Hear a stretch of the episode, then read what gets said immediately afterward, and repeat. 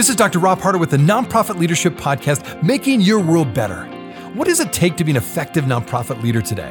What are the biggest challenges? What are the biggest obstacles? How should nonprofits fundraise in an economy that is constantly changing? All of these reasons combined led me to start this show. And it's my hope that through this series, people can learn not only what it takes to be an effective nonprofit organization, but to hear from effective leaders who are successfully making a positive impact in their communities. We hope you enjoy the show as together we hear how they are making their world better. Hello, podcast listeners. Well, today I have the privilege of having five of the top nonprofit leaders and thinkers in the sector today. And they're gathered with this panel discussion to discuss the state of nonprofits today. This was a fascinating conversation. So much so that not only are we splitting this interview into two episodes, a part one and part two that you'll see, but we all agreed at the end of this discussion that we need to do this again and soon. So look forward to a sequel of this gathering of great leaders to talk about so many important topics. So let me introduce to you my guest today, and then we'll launch right into our discussion. All right, so the guests today, we'll have five of them. The first is Gayle Smith. She is the CEO of the One campaign that Bono started. Then we have Joan Garry, champion and advisor for nonprofit leaders and founder of the Nonprofit Leadership Lab. Then we have Allison Moore, CEO of Comic Relief US. Tony Martignetti, a nonprofit podcaster consultant. And then Sarah Lomelin, CEO of Philanthropy Together and TED speaker. Trust me, you're going to really enjoy this discussion. In fact, I have a feeling you're going to listen to this over and over again because what is shared here is very, very powerful. And you'll hear how they feed off each other a bit because of their basic collective experience around these various issues that we talk about. So enjoy today's show.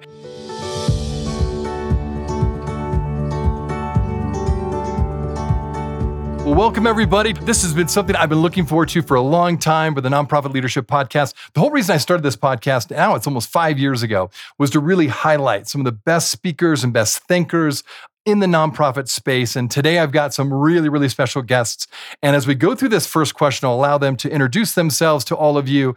And my guess is many of you have already heard of them. And so we'll get started. Really, the goal for today is to talk about the state of nonprofits today. And I know that's a huge topic, but we've got some great thinkers in the room here, so to speak, in our Zoom room.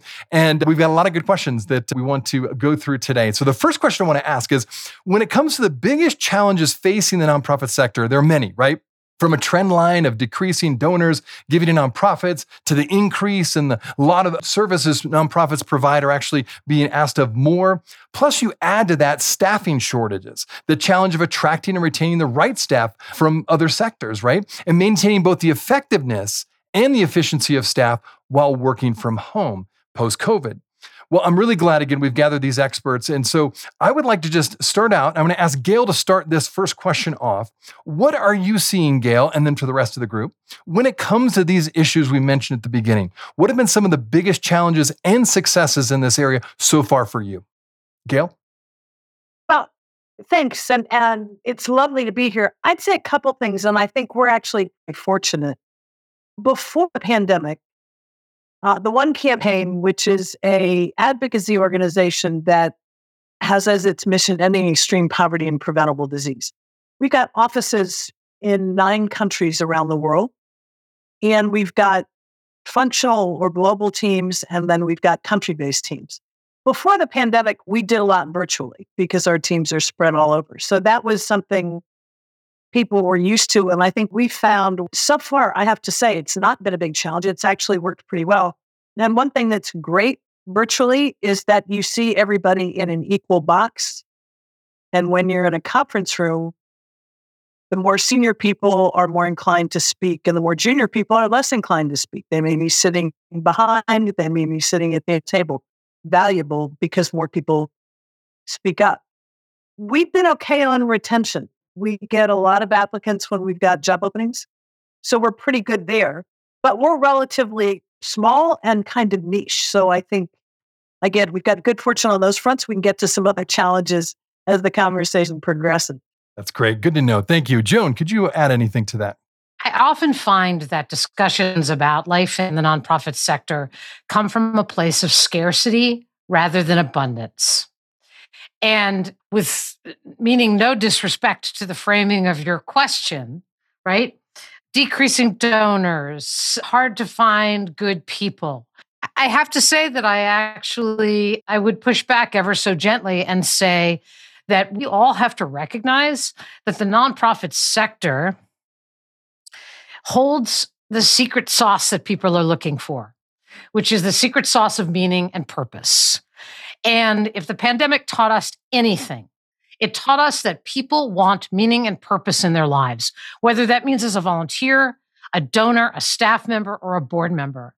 And I just feel that nonprofit organizations are not doing a good enough job of being enthusiastic, effective ambassadors, inviting all of those people to get out of the stands and onto the field. And that if we did that, the kinds of things that you're describing would not be seen as obstacles. The last thing I will say is that much of this stems from, in my mind, the risk aversion of nonprofit boards. That nonprofit boards see themselves as having fiduciary responsibilities, which means that they see their jobs as making sure that nothing goes wrong. And if you want to squelch innovation and strategic creativity and entrepreneurship, then come from a place of making sure nothing goes wrong. And so I actually have a very different view of the challenges facing the sector. I think the sector is uniquely suited at this moment in time to capitalize on an opportunity that what I would call the treasure in the darkness of the pandemic to really grab onto people who want what we have. No, thank you, Jen. I love that perspective. No, excellent. All right, let's keep going. Tony, any thoughts on that? Either you want to agree with Joan or any other thoughts from your perspective, what you're seeing in New York? Joan was beautifully big picture, I, I think, and and lots of important points. I'm I'm going to be a bit more tactical, but first, hey everybody, thanks for being with us, and Rob, thank you very much for hosting. I'm I'm honored to be with you all. My advice around my thinking around you know this topic is professional development. I would I I I think our our professional development investments, and some folks even think of it just, you know, spending. I prefer to think of it as an investment in our in our people. And I, would like to see professional development prioritized more. I think that will I think that will bring a, a, a greater loyalty to uh, to to the folks who are who are doing the hard work on the ground, and and it, and it certainly helps them see how they contribute to the mission, which like Joan was, you know, Joan was alluding to, how important mission is and and you know grounding in in the in the work that we're doing. So I'd like to see investments in professional development, and and I think that bleeds over into some of the some of the other topics we're going to talk about too, and like you know assessing your talent, knowing what you've got, moving people from within, you know pr- prioritizing moving up versus hiring from outside, which is not to say that hiring from outside is always bad. I'm not saying that, but prioritizing moving people up, assessing that talent that you've got, you know, succession planning, professional development. I like to see investments in those areas. Love it. No, great. Love the tactical side to that.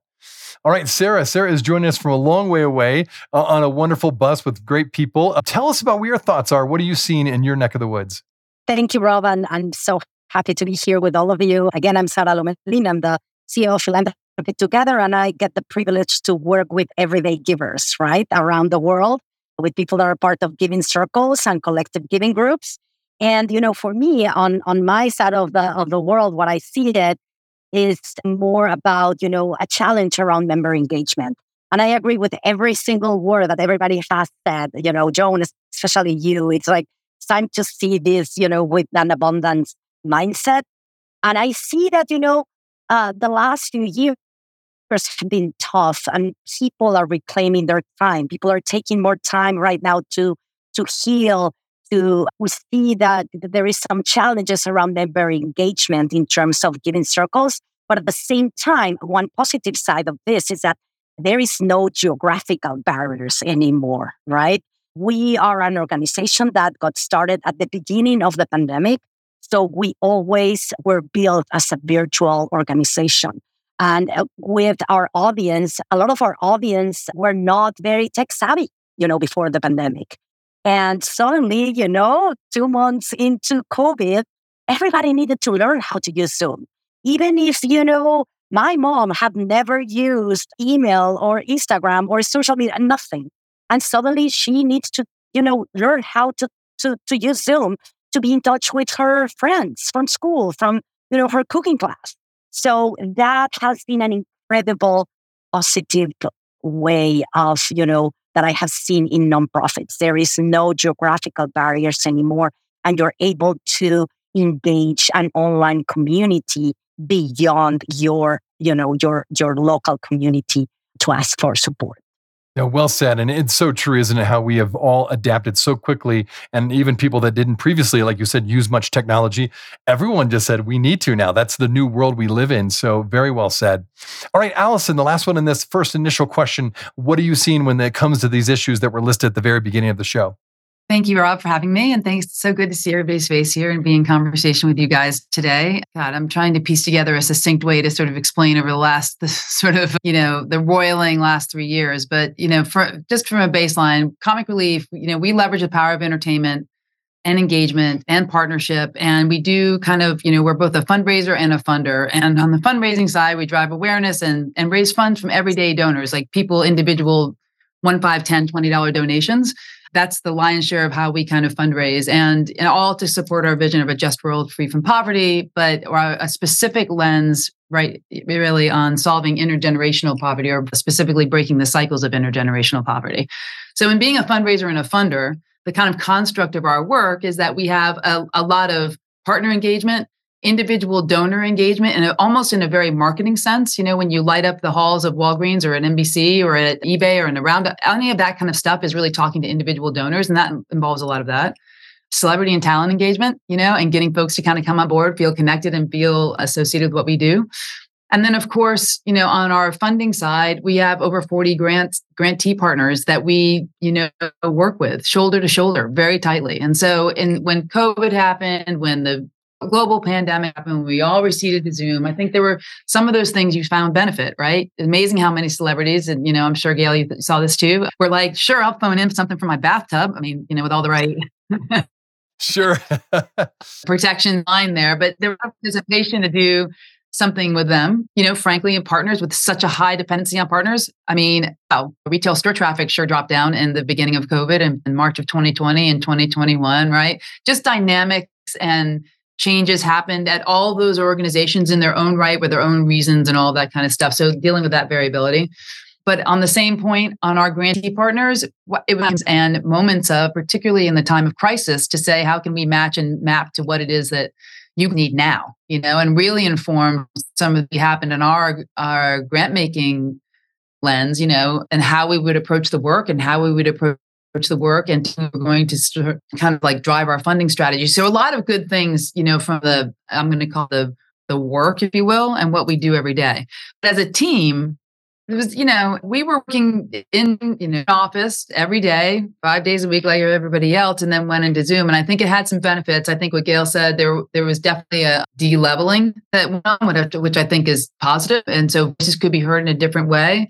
But I think over time, what became as a benefit to the equalizer also became in some way a, a suppressor, suppressor, because that linear you have in that meeting, and that's the only engagement that you have. You turn off that that you know Zoom, you're in your own echo chamber, you know. And I think what we started to really is that all the cultural periphery of building an organization, right? The whole, even the stuff that you're like, hell, what was that meeting about? you know, or this person, or the meeting at, you know, the meeting between the meeting when everyone goes to the bathroom or some, all that. I mean, that those are functional things, but even like the culture building and just the humanity, because these screens don't do that. They don't do that. And they certainly don't do that for two years on end. So we've brought folks back and, you know, we did a lot of things, you know, really focused on culture. I have an amazing head of HR who just, you know, that and her team that just, we really think about that and like you know we're doing things offsite together or like thinking about our benefits package a little bit differently like we had to really that really informed how we are going to change our approach, number of days off, all the things.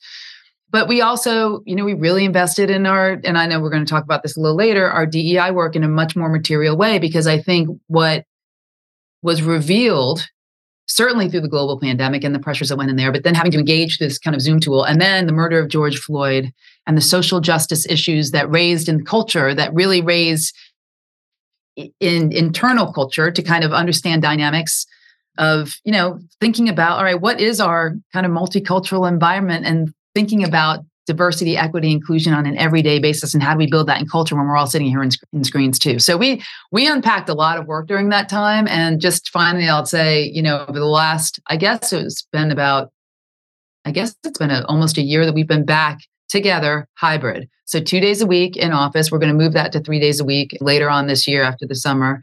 Everyone's here at the same day because we it's a creative organization. We need to see each other like you know talk and I have to say, you know, and we we have a new office, which is great, you know, which has been great, and that kind of helps the camaraderie and kind of teamwork, teamship, and it's. I think it's it's done good things for us culturally, and we have the Mondays and Fridays are off. You know, everyone, all that kind of stuff, and we utilize Zoom and just mess at it. But it's, I, I think, to Joan's point, it's not. You know, we went to the same pressures everyone else did, but it, I don't think it was any different in a nonprofit. In many ways, we're nimble and we're used to kind of like pivoting and having to get stuff done because we have to. And I, you know, came out the other side all right. Still work, but has to do it. That's right.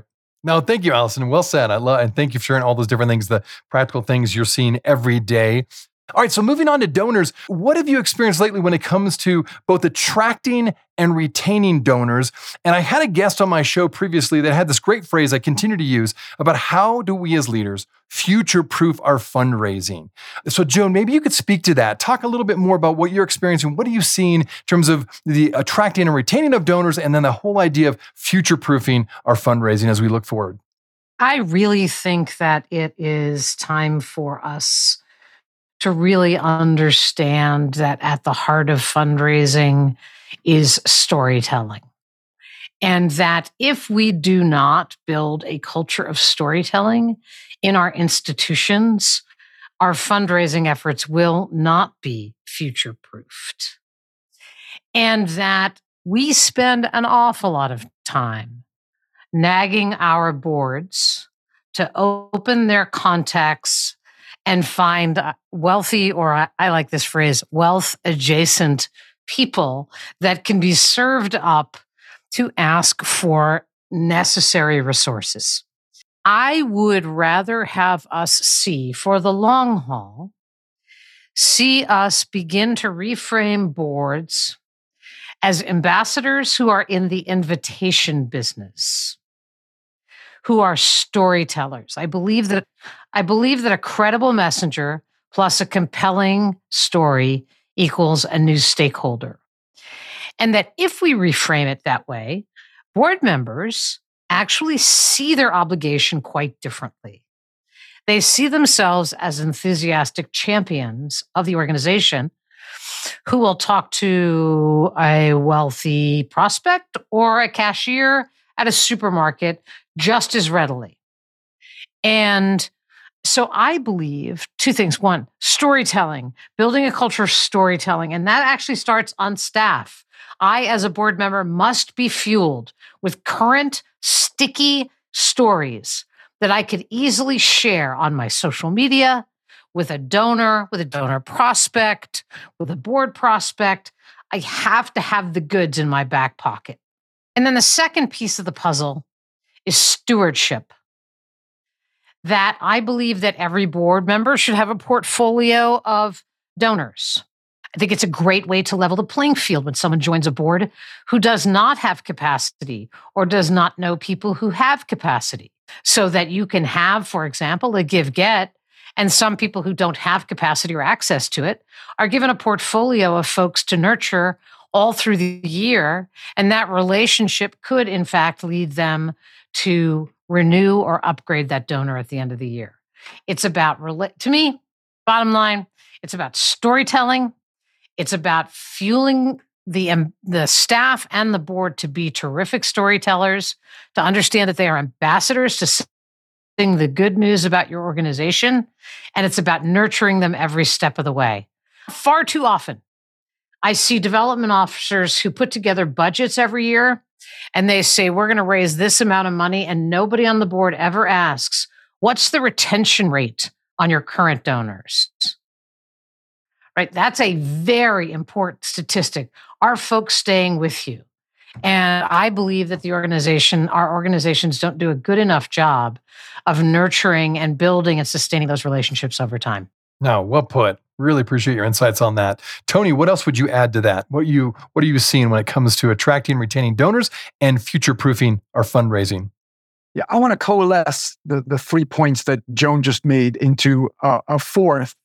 So she was talking about storytelling and stewardship and retention. And I believe it's all putting those together. Certainly not, and this is not a divergence. This is like coalescing them into my message is relationships, relationships, relationships. You have got to be good to the folks who are your donors, your potential donors, relationships with your staff, even. I'm not only talking about those who will support you and those you're serving as well, that you're the beneficiaries of your work, but all those folks, you know, the, the stewardship of all those folks, because you want to retain all those folks. You want to retain your volunteers, the staff, as as you're in, hopefully, as I was saying earlier, investing in them, investing in their professional development. So I think it's about all manner of relationship, empathetic with people, curious about people. That's a great one. I think curiosity about people. It's a genuineness. I, I really want to know what. Tell me a little more about that vacation, or you're making a move, or your your your partner is making a move. That's it's enormous in your life. Tell me more about that. You know, and it doesn't matter whether you're talking to somebody who works for you or somebody who's on your board or supports you in some other way. I think the relationships are key that genuine empathy and, and curiosity about people will take your relationships very far. Oh, I love that. That emphasis on relationships can never be said enough because that is so critical. Tony, well said. Let's go to you, Gayle. What would you add to this discussion? I agree with what's been said. And I think storytelling is vital, the stewardship, both of the ways that the past speakers have described. I would add one thing to it I call the nugget we're an advocacy organization, right? We don't we don't run clinics. We don't we try to mobilize people's voices to influence decision makers in positions of power to get real tangible outcomes. More money, better policies, right? Tangibles. But advocacy feels squishy to me. So I think always having the nuggets to me are the ROI. How do you explain that if you invest in the one campaign, these are the outcomes you get. And here are a couple of examples. It's just keyed out in the back pocket. But I think going up to 20, 30, 40,000, I look at the sector and I, I have been in and out of the sector. I kind of, in my life, have gone from being in government to then being in the nonprofit sector, then to government the nonprofit sector. And a couple of observations that that I would make. I think one of the things that's really challenging, and it gets to Joan's point on risk aversion at, at any level, is that funding for nonprofits is a story of volatility. If you look right now, for example, we're seeing less funding overall available to the sector, but we're seeing funders switch what, switching accounts, right? And and certainly that's everybody's prerogative, whether it's philanthropy or individuals or anyone else. On donor retention is absolutely key. But even if you've got a core of donors, that you've got really good retention. I think it's very hard for nonprofits across the sector to have enough confidence in sustained financing to think long term and strategic. As to the sector, is forces a mindset where the thinking is more tactical than strategic. So, at a moment like this, when for the nonprofit sector has never been greater, whether it's in terms of services, threats to democracy, the world just as a PF is on a train wreck right, right now. There's a lot of danger out there. Thinking out a year or two is constraining, as opposed to thinking out where do we need to go in the next five or 10 years. Using an example from one's history, one was very involved in global debt relief for poor countries. That was a seven year campaign, right? If it's services, if you are providing services and you want to expand those services, you've got to know that from year three to year four, you're going to be able to increase funding incrementally. So I think one of the the I've been thinking about this a lot. It's like how do you foster long-term strategic thinking and deep thought about social change if you're kind of going year to year to year to year. One of the things I think we don't do, and there may be for for doing this, I think there needs to be more discussion among nonprofits and then more discussion between the sector and some of the big funders in this sector and in the media and in other fora. Because I think the sustainability of nonprofit funding is absolutely key.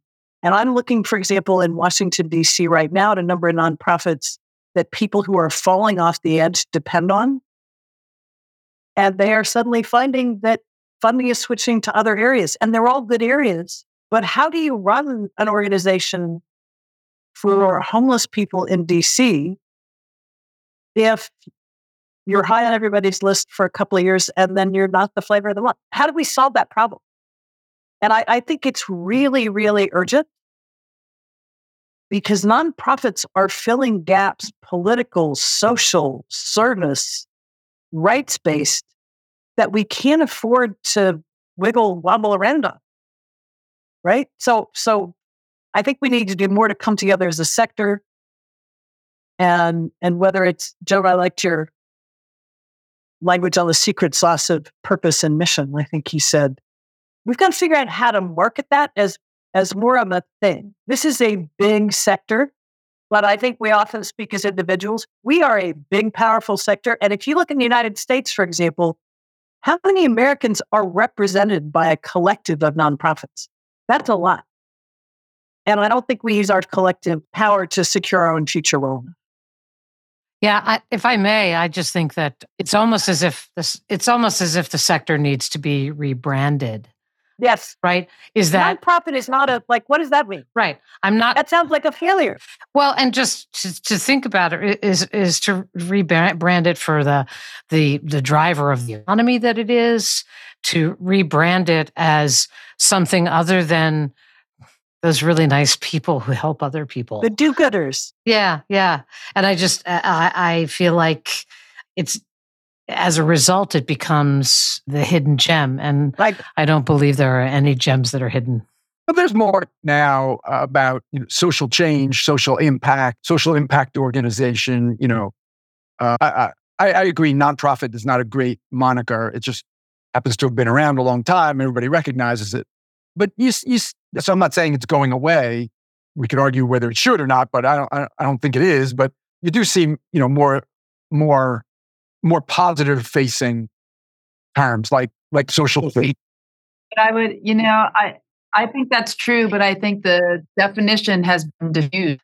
And you know where it used to you have B Corp, now you have you know major brands who are kind of doing you know percentage of profits that are going up, and to an end donor, whether it's an individual kind of small contributor or large contributor too, the the idea of where you can make that social impact happen it's the playing field is just so much broad that sort of in that movement i think nonprofits for all the it's just like it's a it's a poorly branded subcategory in the sector that is now includes lots of different kinds of things and i don't know i think there it need it's in need of some i mean that sounds but some branding help and communication and strategy help because it's even the term to everyone's point nonprofit it's like really Okay, well, we'll go talk to make profits. As opposed to something successful that makes money.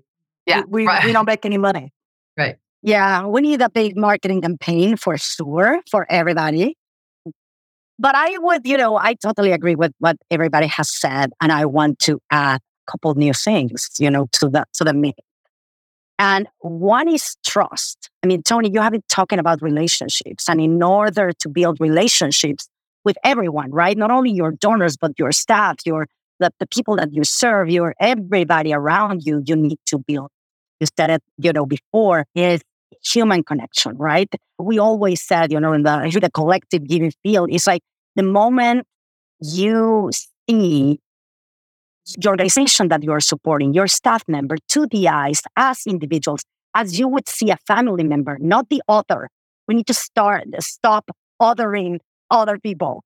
And you look at each other as a family member, things change and magic happens.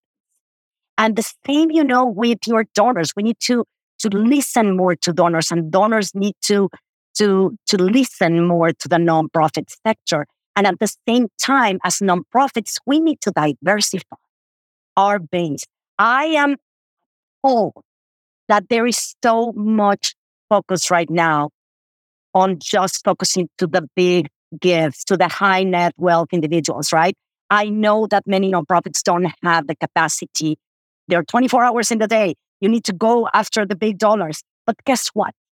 If you lose, if you just focus on the big dollars and the big gifts and you lose one of them, you're in a lot of trouble. You're in a lot of trouble. You, we need to focus on, on building a big, you know, ecosystem of supporters for organizations, right? Because it's not only about moving the money. People give in so many different ways. And that's the other thing. When, when I hear about this generosity crisis, no, maybe people are not giving to the traditional ways that they used to give. But people are giving talent, are giving time, are giving testimony, ties. So we need to start also banking on that, right? And and and, and in that. And it's not only because the amount of money that we will be moving, but it's because it's crucial to the fabric of our society. What are we going to do if we stop, you know, caring about engaging the, the, the smaller gifts, the everyday givers, we're going to have a generation of people that are completely indifferent to the challenges and the causes of local communities. So, two things trust and diversification. Well, that's the end of part one of this fascinating conversation I had with these great leaders. Tune in next week for part two. Thanks for listening to the Nonprofit Leadership Podcast. Hey, friends. Well, I wanted you to know that this podcast can be found on iTunes, Spotify, Amazon, Google Podcasts, and wherever you listen to other podcasts. I also want to encourage you to like, subscribe, and share this podcast with others. This will actually help us get this great content out to more nonprofit leaders just like you. You can also join the Nonprofit Leadership Podcast community. Find other resources and interviews of past guests all on my website, nonprofitleadershippodcast.org. Well, thanks again for listening. And until next time, keep making your world better.